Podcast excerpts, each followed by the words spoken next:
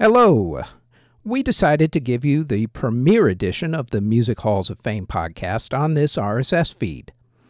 On the Music Halls of Fame podcast, we honor a year and an inductee into the Rock and Roll Hall of Fame, which is our main focus. We also look at an artist's chances of being inducted into the Rock and Roll Hall of Fame, and every week we spotlight a different Music Hall of Fame, museum, or Walk of Fame, along with an inductee. So, if you like the Music Halls of Fame podcast, then please like and subscribe to the Music Halls of Fame podcast. New episodes drop every Wednesday and are available on Apple Podcasts, Google Podcasts, Spotify Podcasts, Audible Podcasts, Amazon Music Podcasts, YouTube, or wherever you get your podcast from.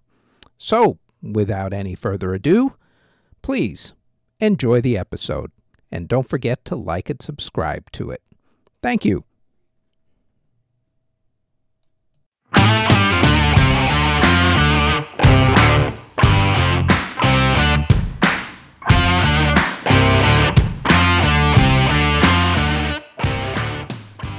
This is the Music Halls of Fame podcast, episode 1.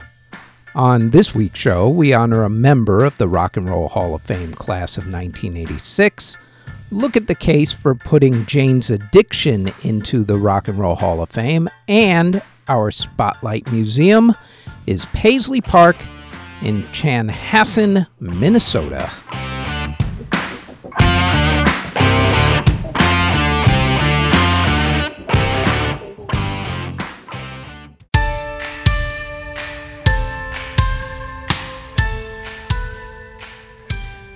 This podcast celebrates those who have been inducted into the Rock and Roll Hall of Fame.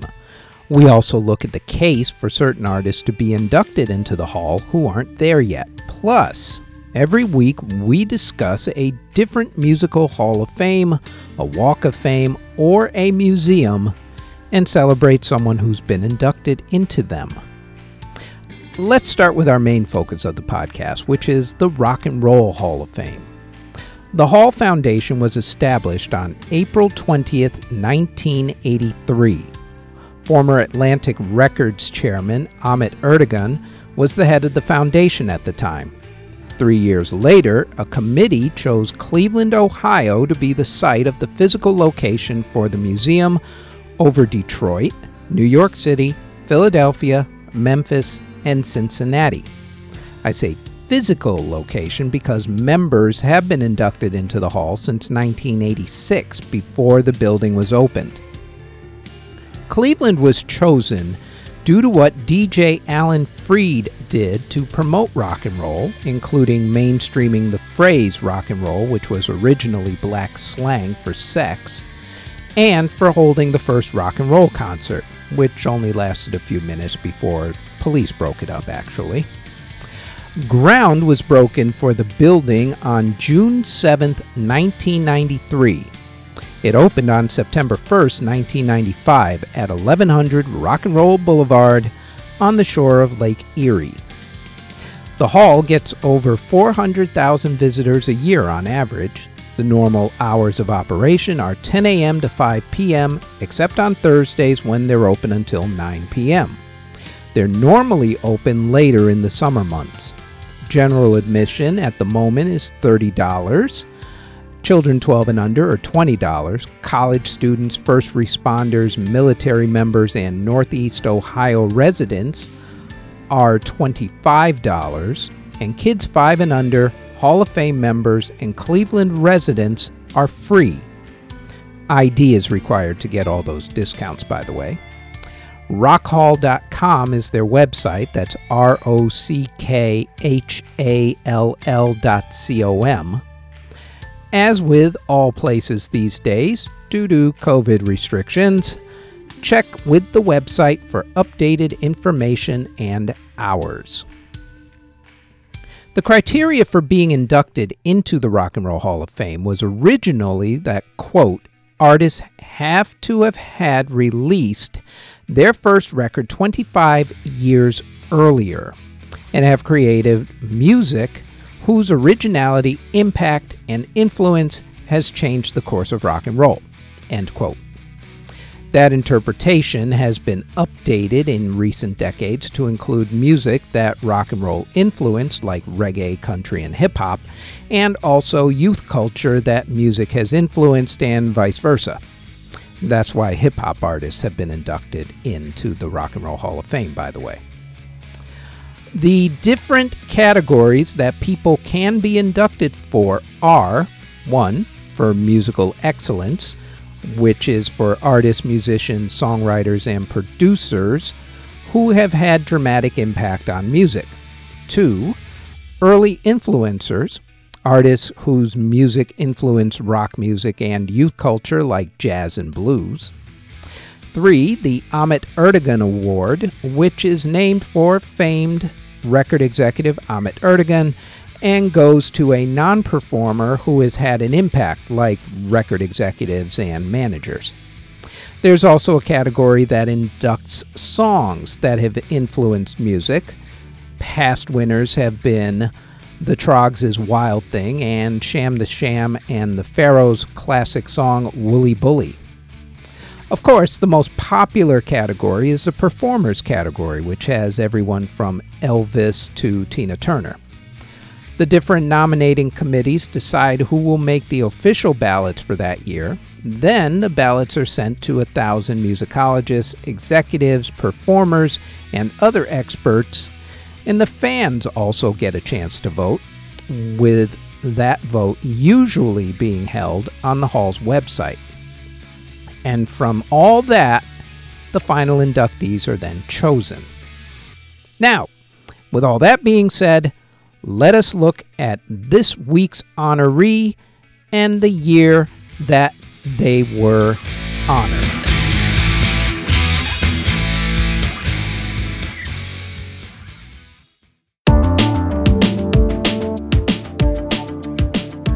The year was 1986. The yearly inflation rate in the United States was 1.91%.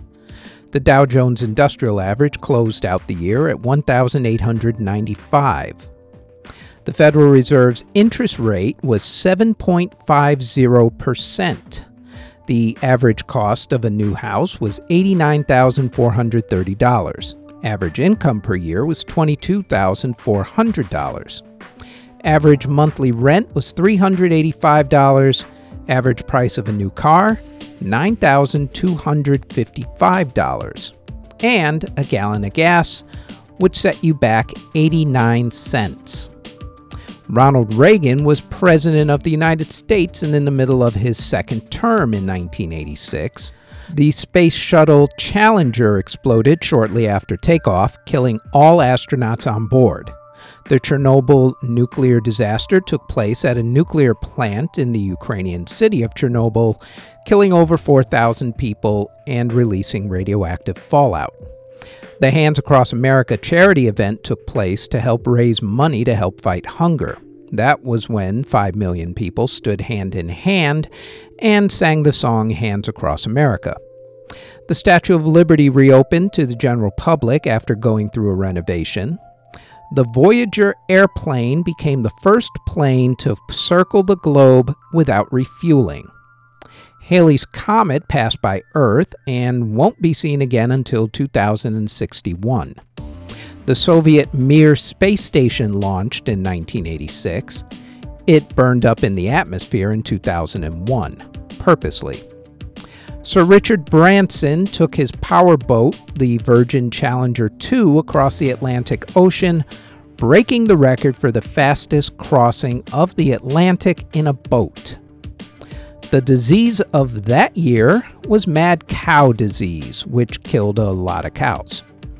Smoking was banned on public transportation. Gas from a volcano in Cameroon, West Africa, killed over 1,500 people. Pan Am Flight 73 was hijacked in Karachi. A bomb exploded on a TWA plane over Greece. An earthquake in San Salvador, El Salvador, killed over 1,500 people. A newspaper in England revealed that Israel had nuclear weapons. Famous people who were born in 1986 include Olympic champion Usain Bolt, tennis star Rafael Nadal, actresses Megan Fox, Amanda Burns, Amber Heard, and Emilia Clarke, wrestlers Seth Rollins and Charlotte Flair, and models Ruby Rose and Irina Shayk. Famous people who passed away in 1986 include mountain climber Tenzing Norgay, actors Cary Grant, Donna Reed, and James Cagney, civil rights leader Ella Baker, basketball player Len Bias, artist Georgia O'Keeffe, the Duchess of Windsor and wife of King Edward VIII, Wallace Simpson, Sweden's Prime Minister Olof Palme, who was murdered actually, baseball player Hank Greenberg, lawyer Roy Cohn, and the 7 astronauts on board the Challenger space shuttle, including teacher Christy McAuliffe. The Nobel Peace Prize went to Chairman of the President's Commission on the Holocaust, Elie Wiesel. Philippines President Corazon Aquino was named Time Magazine's Person of the Year, and actor Mark Harmon was named People Magazine's Sexiest Man Alive. In technology, a new company called Microsoft started selling stock shares. The first laptop, the IBM PC Convertible, was introduced. The first PC virus called Brain started spreading. The Hacker Manifesto was published. Fuji introduced the first disposable camera. Apple introduced the Mac Plus. JVC and Vintech companies were both founded in 1986. In video games for that year, the first Legend of Zelda, Castlevania, and Metroid games were big. Also, Acclaim, Ubisoft, and Bethesda Softworks companies all started up in 1986. In books, Mary Wilson of the Supremes released her autobiography called Dream Girl, My Life as a Supreme. Stephen King released his classic horror novel, It. Tom Clancy released Red Storm Rising. Robert Ludlum released the book The Bourne Supremacy. Pat Conroy released The Prince of Tides. Dark Horse Comics was founded in 1986. Frank Miller released the genre game-changing graphic novel Batman: The Dark Knight Returns. Alan Moore released Watchmen. Winston Groom released Forrest Gump. And Clive Barker released The Hellbound Heart. Anthony Robbins released Unlimited Power, The New Science of Personal Achievement. In football, the New York Giants won the Super Bowl, which was held in 1987 at the Rose Bowl in Pasadena, California, for the season that started in 1986. Neil Diamond sang the national anthem there. The halftime show was a salute to Hollywood's 100th anniversary with George Burns, Mickey Rooney, the Grambling State University, and USC marching bands, a bunch of Disneyland characters, and some Southern California high school drill teams and dancers. Okay, not exactly Britney Spears or The Weeknd. Penn State won the NCAA College Football Championship in 1986. The New York Mets won baseball's World Series after Bill Buckner of the Boston Red Sox had the ball go between his legs into the outfield, letting the Mets score the winning run in Game 6 when the Sox were 1 out away from winning their first World Series championship since 1918. The Mets then went on to win Game 7 and the championship. The Boston Celtics won the NBA championship in 1986. Louisville won the NCAA men's college basketball tournament, and Texas won the NCAA women's college basketball tournament, and the Montreal Canadiens won hockey's Stanley Cup. Greg LeMond won the Tour de France. Ferdinand won the Kentucky Derby but couldn't finish the Triple Crown, losing the Preakness to Snow Chief and the Belmont Stakes to Danzig Connection. In boxing, Mike Tyson became the youngest heavyweight champion. In golf, Jack Nicklaus won the Masters Golf Tournament, Ray Floyd won the U.S. Open, Greg Norman won the British Open, and Bob Tway won the PGA Championship. On the women's side, Jane Geddes won the U.S. Open, and Pat Bradley won the Women's LPGA Championship, the Du Maurier Classic, and the Nabisco Dinah Shore Classic. In tennis, Boris Becker and Martina Navratilova won Wimbledon. Yvonne Lendl and Martina Navratilova won the U.S. Open. Yvonne Lendl and Chris Evert Lloyd won the French Open. And, for some reason, there was no Australian Open tennis tournament in 1986. In the European League Championships, Liverpool won England's Football League First Division Championship, as the Premier League was known as back then. Real Madrid won Spain's La Liga. Paris Saint-Germain won France's Ligue 1. Juventus won Italy's Serie A. And Bayern Munich won Germany's Bundesliga. In auto racing, Alain Prost won the Formula One Championship. Bobby Rahal won the IndyCar Championship. And Dale Earnhardt Sr. won the NASCAR Winston Cup Series. The Associated Press Male and Female Athletes of the Year were basketball player Larry Bird and tennis superstar Martina Navratilova. Other athletes who had major accomplishments that year include Chicago Bulls star Michael Jordan, who put up 63 points in a playoff game against the Boston Celtics. Boston Red Sox pitcher Roger Clemens, who struck out 20 pitchers in a game. Two-sport sensation Bo Jackson, and figure skater Debbie Thomas, who became the first African-American to win both the U.S. and World Ice Skating Championships. In movies, Top Gun was the biggest movie of the year, turning Tom Cruise into a superstar. It was also the year of Ferris Bueller's Day Off. Platoon, which came out late in 1986 but got popular in 1987. Crocodile Dundee, Cobra, Back to School, The Karate Kid Part 2, The Color Purple, Rocky IV, Iron Eagle, Three Amigos, The Great Mouse Detective, 9.5 Weeks, Highlander, There Can Be Only One, The Golden Child, and Aliens. It was also the year a little anime studio that George Lucas started and Steve Jobs bought and turned into a Goliath called Pixar opened up. At the Academy Awards, Platoon won Best Picture and Oliver Stone for Best Director. Paul Newman won Best Actor for The Color of Money. Marlee Matlin won Best Actress for Children of a Lesser God. Michael Caine and Diane Wiest won Best Supporting Actor and Actress, respectively, for Hannah and Her Sisters. Berlin's song Take My Breath Away from Top Gun won Best Original Song, and Round Midnight won Best Original Score. On television, Oprah's local TV show went national and turned her into a megastar. The Disney Channel premiered, as did L.A. Law, Designing Women, and Double Dare. Ending that year were The Fall Guy, Different Strokes, T.J. Hooker, The Love Boat, Knight Rider, Punky Brewster, The Paper Chase, Riptide, Press Your Luck, and Trapper John M.D. The most popular TV shows of 1986 were The Cosby Show, Family Ties, Cheers, Murder, She Wrote, The Golden Girls, 60 Minutes, Night Court, Growing Pains, Moonlighting, and Who's the Boss? At the Primetime Emmy Awards, The Golden Girls won Best Comedy, and Cagney and Lacey won Best Drama.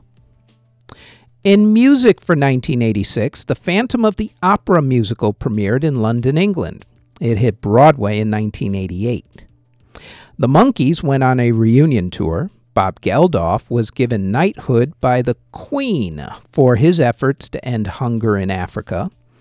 Queen, the band, played their final concert with Freddie Mercury. The Smiths called it quits just as they were beginning to hit the mainstream, as did Wham, Black Flag, ELO, Men at Work, and Prince and the Revolution, who got together in 1986, No Doubt, Green Day, Cypress Hill, and NWA. Music magazine Q launched in 1986. Hip-hop began creeping into the mainstream with hit albums like Run DMC's Raising Hell and the Beastie Boys' Licensed to Ill. Alternative music, better known back then as college radio, began to bust out onto mainstream radio stations, with artists like R.E.M. getting modestly popular, becoming superstars in the early 1990s. According to Billboard magazine, That's What Friends Are For by Dionne Warwick and Friends was the biggest single of the year.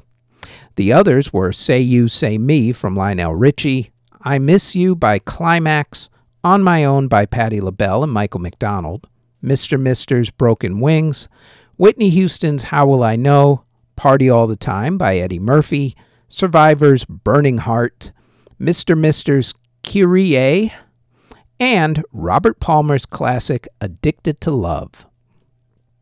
Whitney Houston's debut self-titled album was the biggest album of 1986.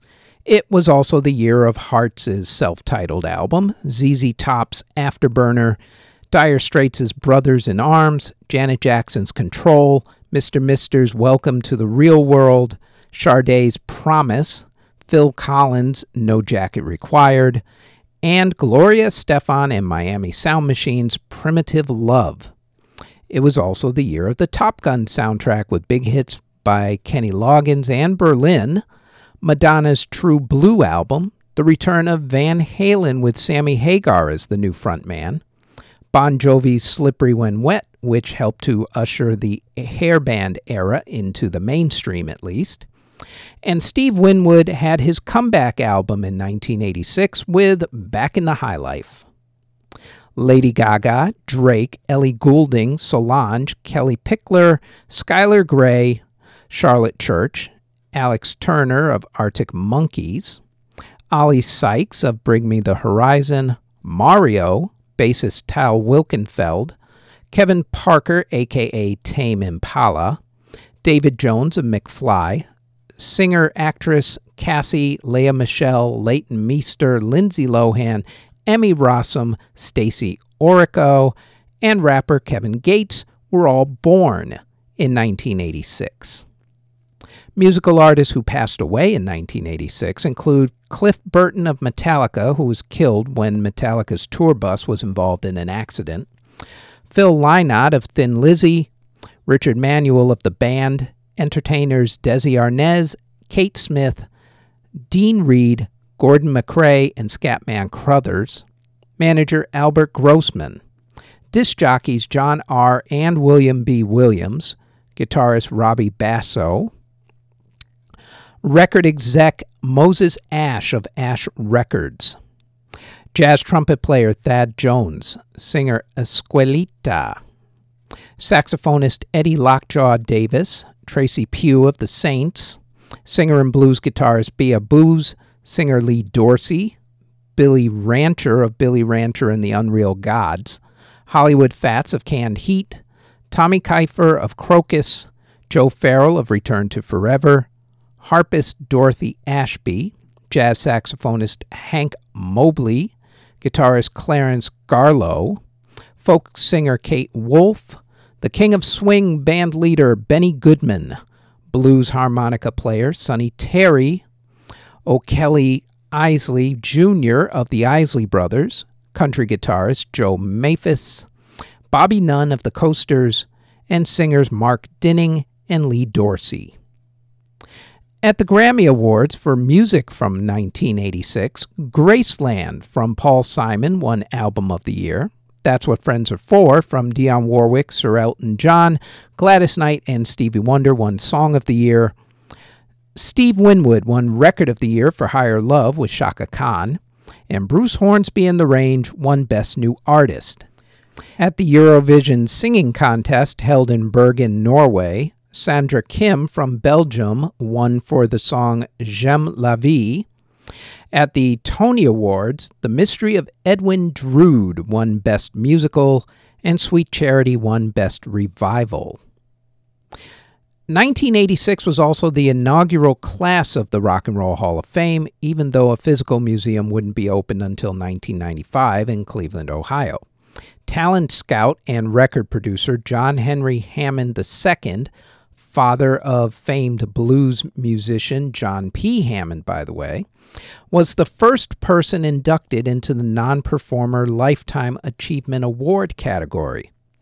Radio disc jockey Alan Freed, who held the first rock and roll concert and coined the phrase rock and roll in the mainstream, and Sun Records owner Sam Phillips were inducted into the non-performers category. Jimmy Rogers, Jimmy Yancey, and Robert Johnson were inducted into the early influencers category, and 10 members were inducted into the performers category of the hall during its first year.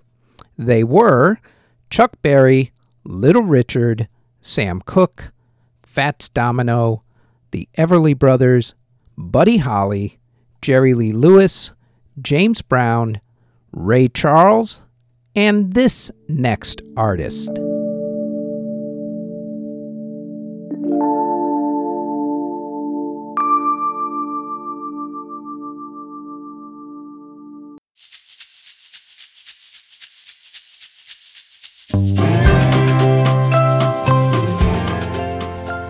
In music, there's often someone who takes what is regarded as obscure, fringe, or underground music, if you will, and brings it to the mainstream audience.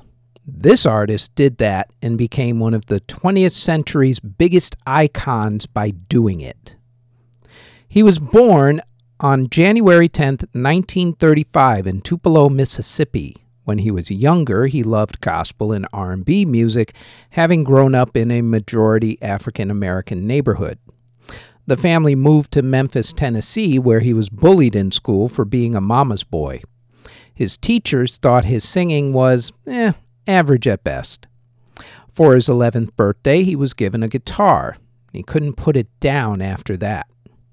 He worked a couple of odd jobs after he got out of high school and tried to form a group of gospel singers, but that didn't really pan out. In 1953, he walked into Sun Records in order to record a couple of songs. Sun Records was focused on black artists at the time, but Sam Phillips wanted to bring the music to white audiences and was on the lookout for an artist who he thought could do that. Sam invited this guy to come back and record. Together, they found a few guys to play with, and one night they were fooling around, and they were playing a blues song called That's All Right. They decided to record it and give it to a local DJ who played the song 3 days later. The radio station switchboard lit up, wondering who the singer was, and that was only the beginning. This man courted controversy for a few reasons. First, it was the 1950s, and mainstream and America in general didn't appreciate music from the black community, especially early rock and roll. To have a white man singing it, especially one who grew up on it and had a genuine love for it, well, that was pretty scandalous. Second, the way he danced around and swiveled his hip was deemed way too liberal for the standards of the time. He fought censorship and racism for singing what was considered black music. Didn't matter, though. The ladies loved him. A couple of famous appearances on The Ed Sullivan Show helped to convince middle America that this guy was okay. After that, his early career was off and running with hits like Don't Be Cruel and Hound Dog. And by now, you've probably figured out who we're talking about. If not, it's the king of rock and roll himself, Mr. Elvis Presley. It's said that there were 4 phases to Elvis's career. The first was when he burst onto the scene, full of youth and vigor, shaking his hips, outraging the parents, and stealing the hearts of their daughters. The second was when he was drafted into the army, came out, and did movies. Really bad movies when you watch them now, but you look at them fondly as the product of a bygone era. The start of the third phase was when this event happened. By 1968, Elvis was washed up in many people's eyes. Sure, he was doing those movies, but they were campy and definitely about as far removed as you could get from what made Elvis Elvis, a.k.a. swagger. Sorry, but clam-baked doesn't have the same swagger as Hound Dog or Don't Be Cruel. Besides, during his movie phase, he had put on a few pounds. Plus, Bob Dylan and the Beatles had stolen the swagger spotlight. So Elvis needed career help fast, or else he was going to be an afterthought. His manager, Colonel Tom Parker, sold NBC TV on the idea for a TV special, which was to be a variety special. The director of the show, Steve Binder, though, saw it a different way. He wanted to do a mini-concert. It was to be a more intimate affair with Elvis jamming in an intimate setting with the band, where they would joke around and play some songs. With, of course, a lot of pretty women around him, because, you know, he's Elvis.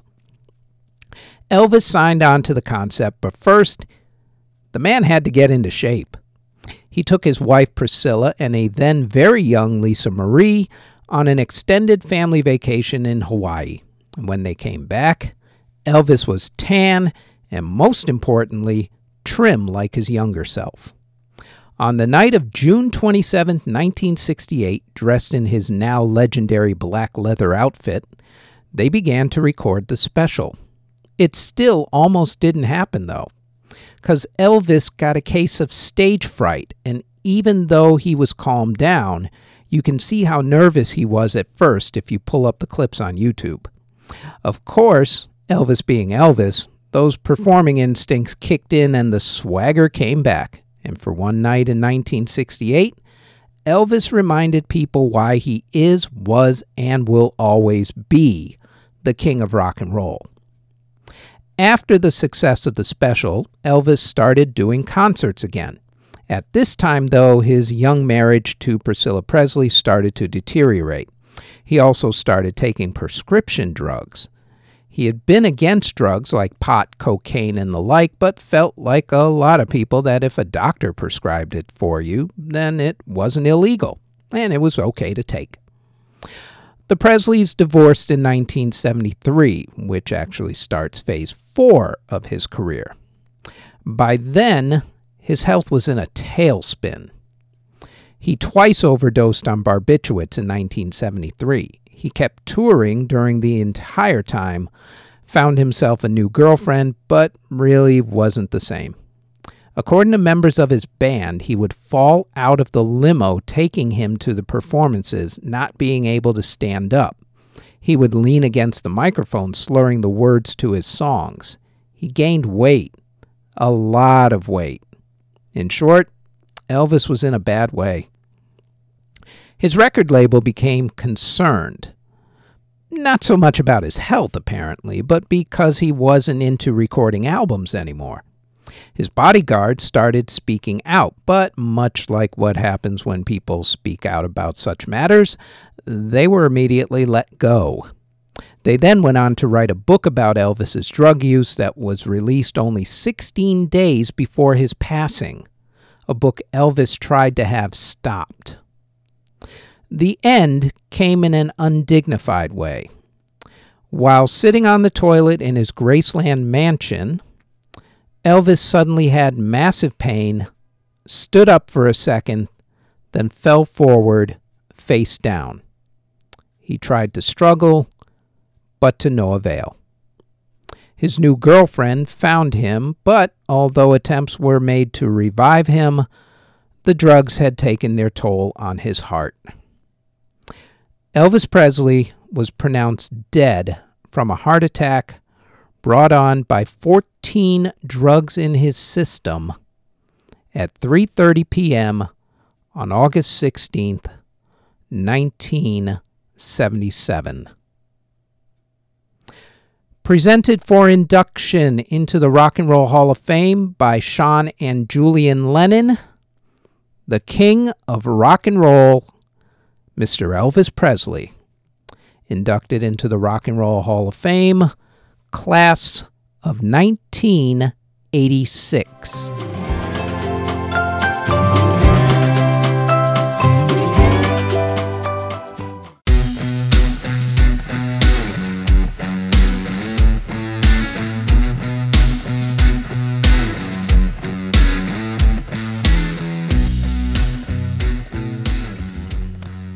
Every week, we will look at the case for putting an artist into the Rock and Roll Hall of Fame. This week, we're going to look at the case for putting Jane's Addiction into the Rock Hall. To the tail of the tape we go. In their 35-year on-and-off career, Jane's Addiction has put out 4 studio albums, 3 of which went top 20. They've also put out 18 singles, 11 of which went top 30 on the U.S. alternative chart, with 3 of those going number 1. Led by lead singer Perry Farrell, Jane is one of the pioneers of alternative metal and helped to blow the doors wide open for alternative music to take over in the 1990s with songs like Been Caught Stealing, Jane Says, and True Nature. If you were an alt-rock band in the 90s, like Smashing Pumpkins, Incubus, System of a Down, and others, then you were more than likely influenced by Jane's Addiction. Also, let's not forget that Perry Farrell helped to start something that helped out musical artists in a big way over the past decades, the Lollapalooza Music Festival. Jane's Addiction was nominated once before but didn't make the final cut. My belief, though, is that for their influence alone, Jane's Addiction deserves induction into the Rock and Roll Hall of Fame.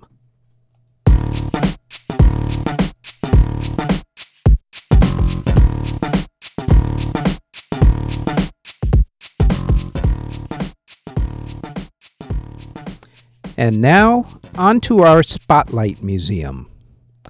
Southwest of Minneapolis, Minnesota, is the suburb of Chanhassen.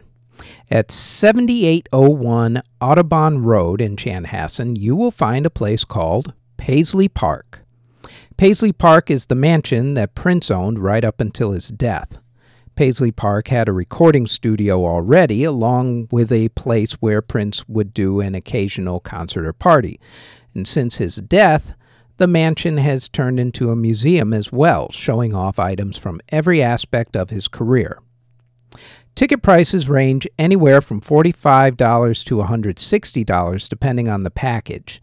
Each package includes a tour, although with the $160 package, you'll get a tour of 3 different studios, a private screening of video footage in the editing suite, and even more archived items not found on the other tour packages.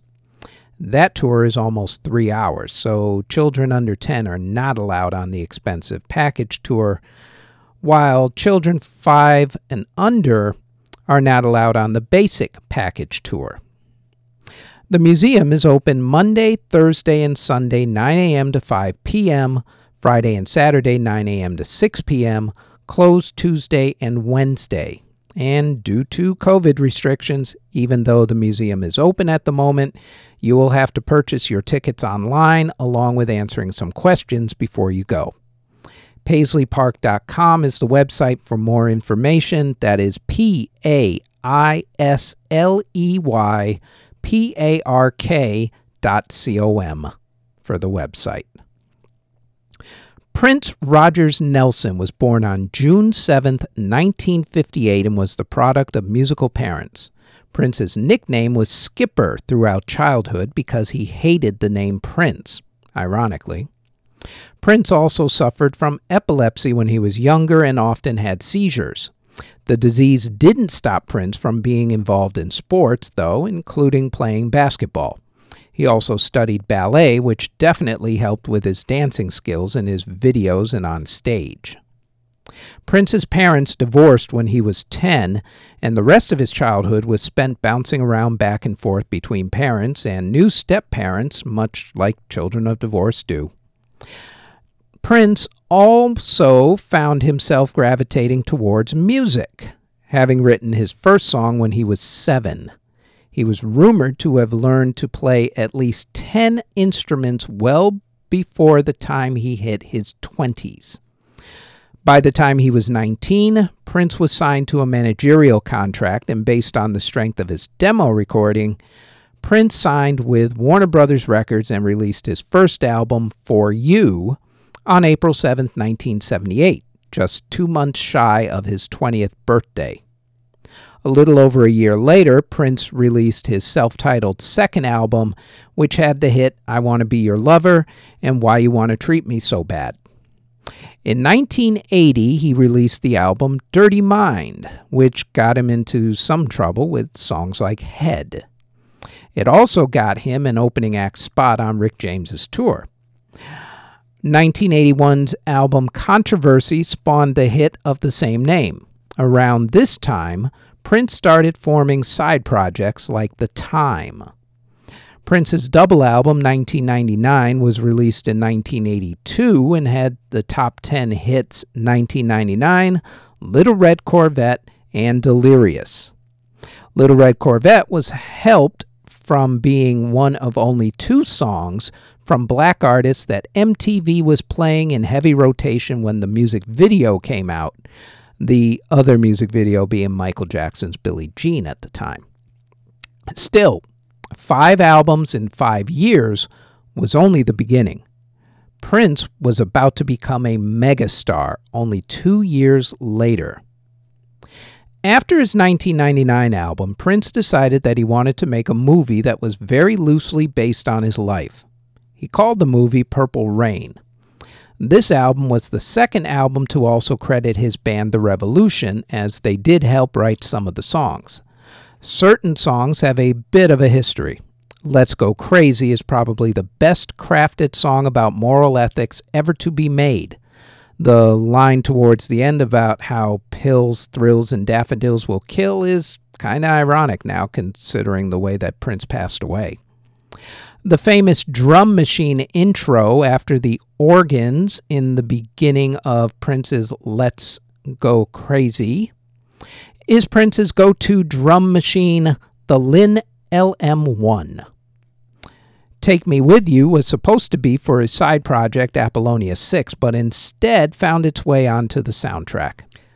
Contrary to popular belief, the female voice on the song is not Apollonia's, and it's not Lisa and Wendy from the band. It's actually singer Jill Jones. Computer Blue was originally a 14-minute song but got cut back. I'm sure the original version will turn up on a special edition of the soundtrack if it hasn't already. Prince played all of the instruments on The Beautiful Ones and Darling Nikki, along with When Doves Cry. For Doves, he was trying to go with a different sound, so he pulled the bass line out of the song. I Would Die For You, Baby I'm a Star, and Purple Rain were all actually recorded a year earlier at a benefit concert for the Minnesota Dance Theater on August 3, 1983 at the now famous First Avenue Club that was in the movie. Prince debuted those 3 songs as well as his new guitarist, Wendy Melvion. The title track of the album has its own history. According to The Revolution's keyboardist, Dr. Fink, Prince wanted to write a song that sounded almost like it could have come from Bob Seger. The band Journey, though, tells a different story. According to them, Prince called them up one day and mentioned that he had written a song that sounded a lot like their hit song, Faithfully. He wanted their blessing so they wouldn't sue him.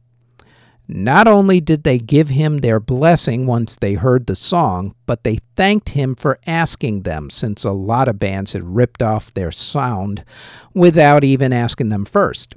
And if you listen to both songs, Purple Rain and Faithfully, back to back, you can kind of hear some of those similarities.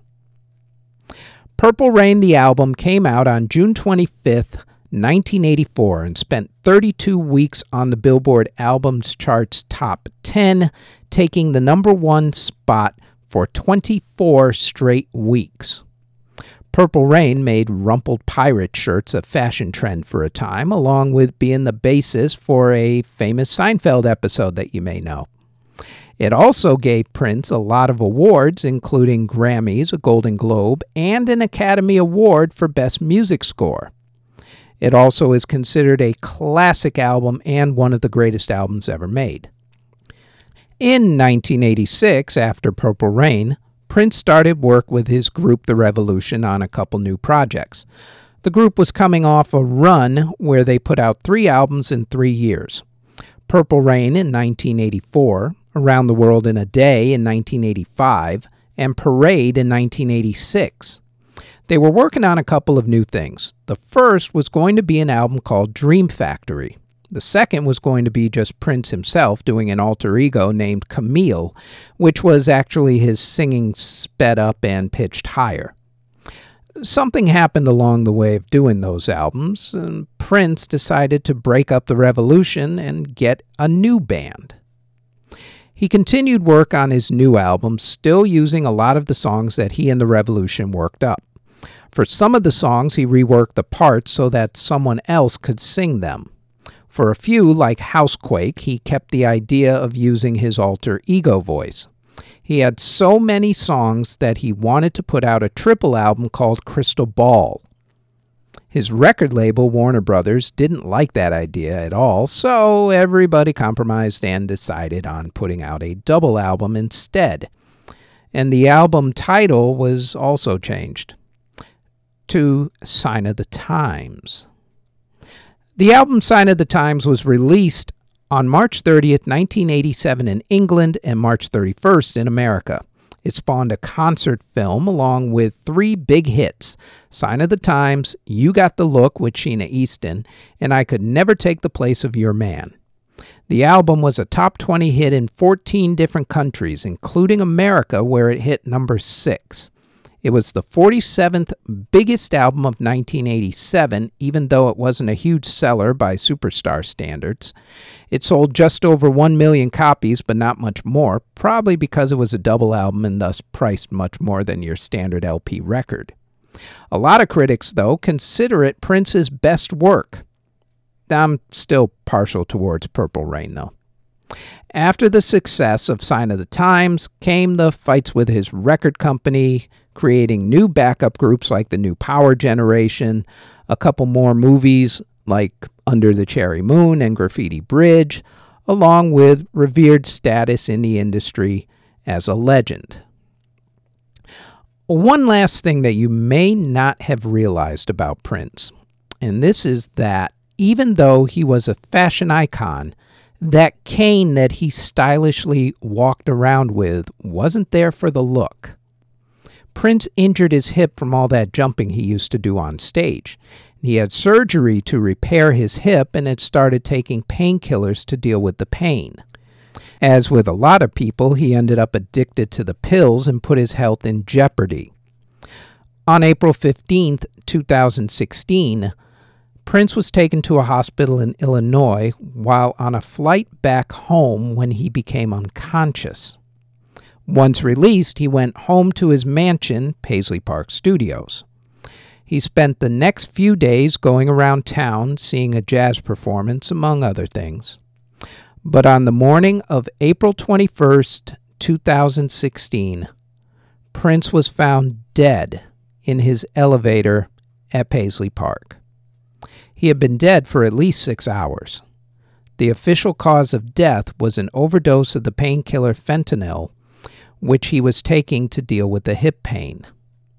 His ashes are on display in an urn in the atrium of Paisley Park, which is now a museum, along with still being a recording studio. You can find not only his ashes, but his clothing, studio, instruments, and other memorabilia at Prince's former home and studio, Paisley Park, located just outside of Minneapolis, Minnesota, at 7801 Audubon Road in Chanhassen, Minnesota. And that is it for the Music Halls of Fame podcast, episode 1. Thank you very, very much for listening. Audio engineering and editing, video editing, writing, narration, basically everything having to do with this podcast is done by yours truly. You can find us on our website at cjbtproductions.com. Our podcast is on all of your favorite podcast providers such as Apple Music, Google Podcasts, CastBox, Spotify, etc., all under Music History Today.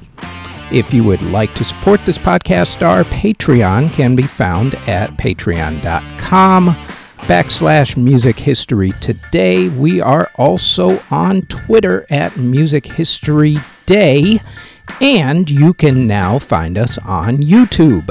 Don't forget to like, subscribe, and hit that notification bell anytime you want to know exactly what videos are dropped and when.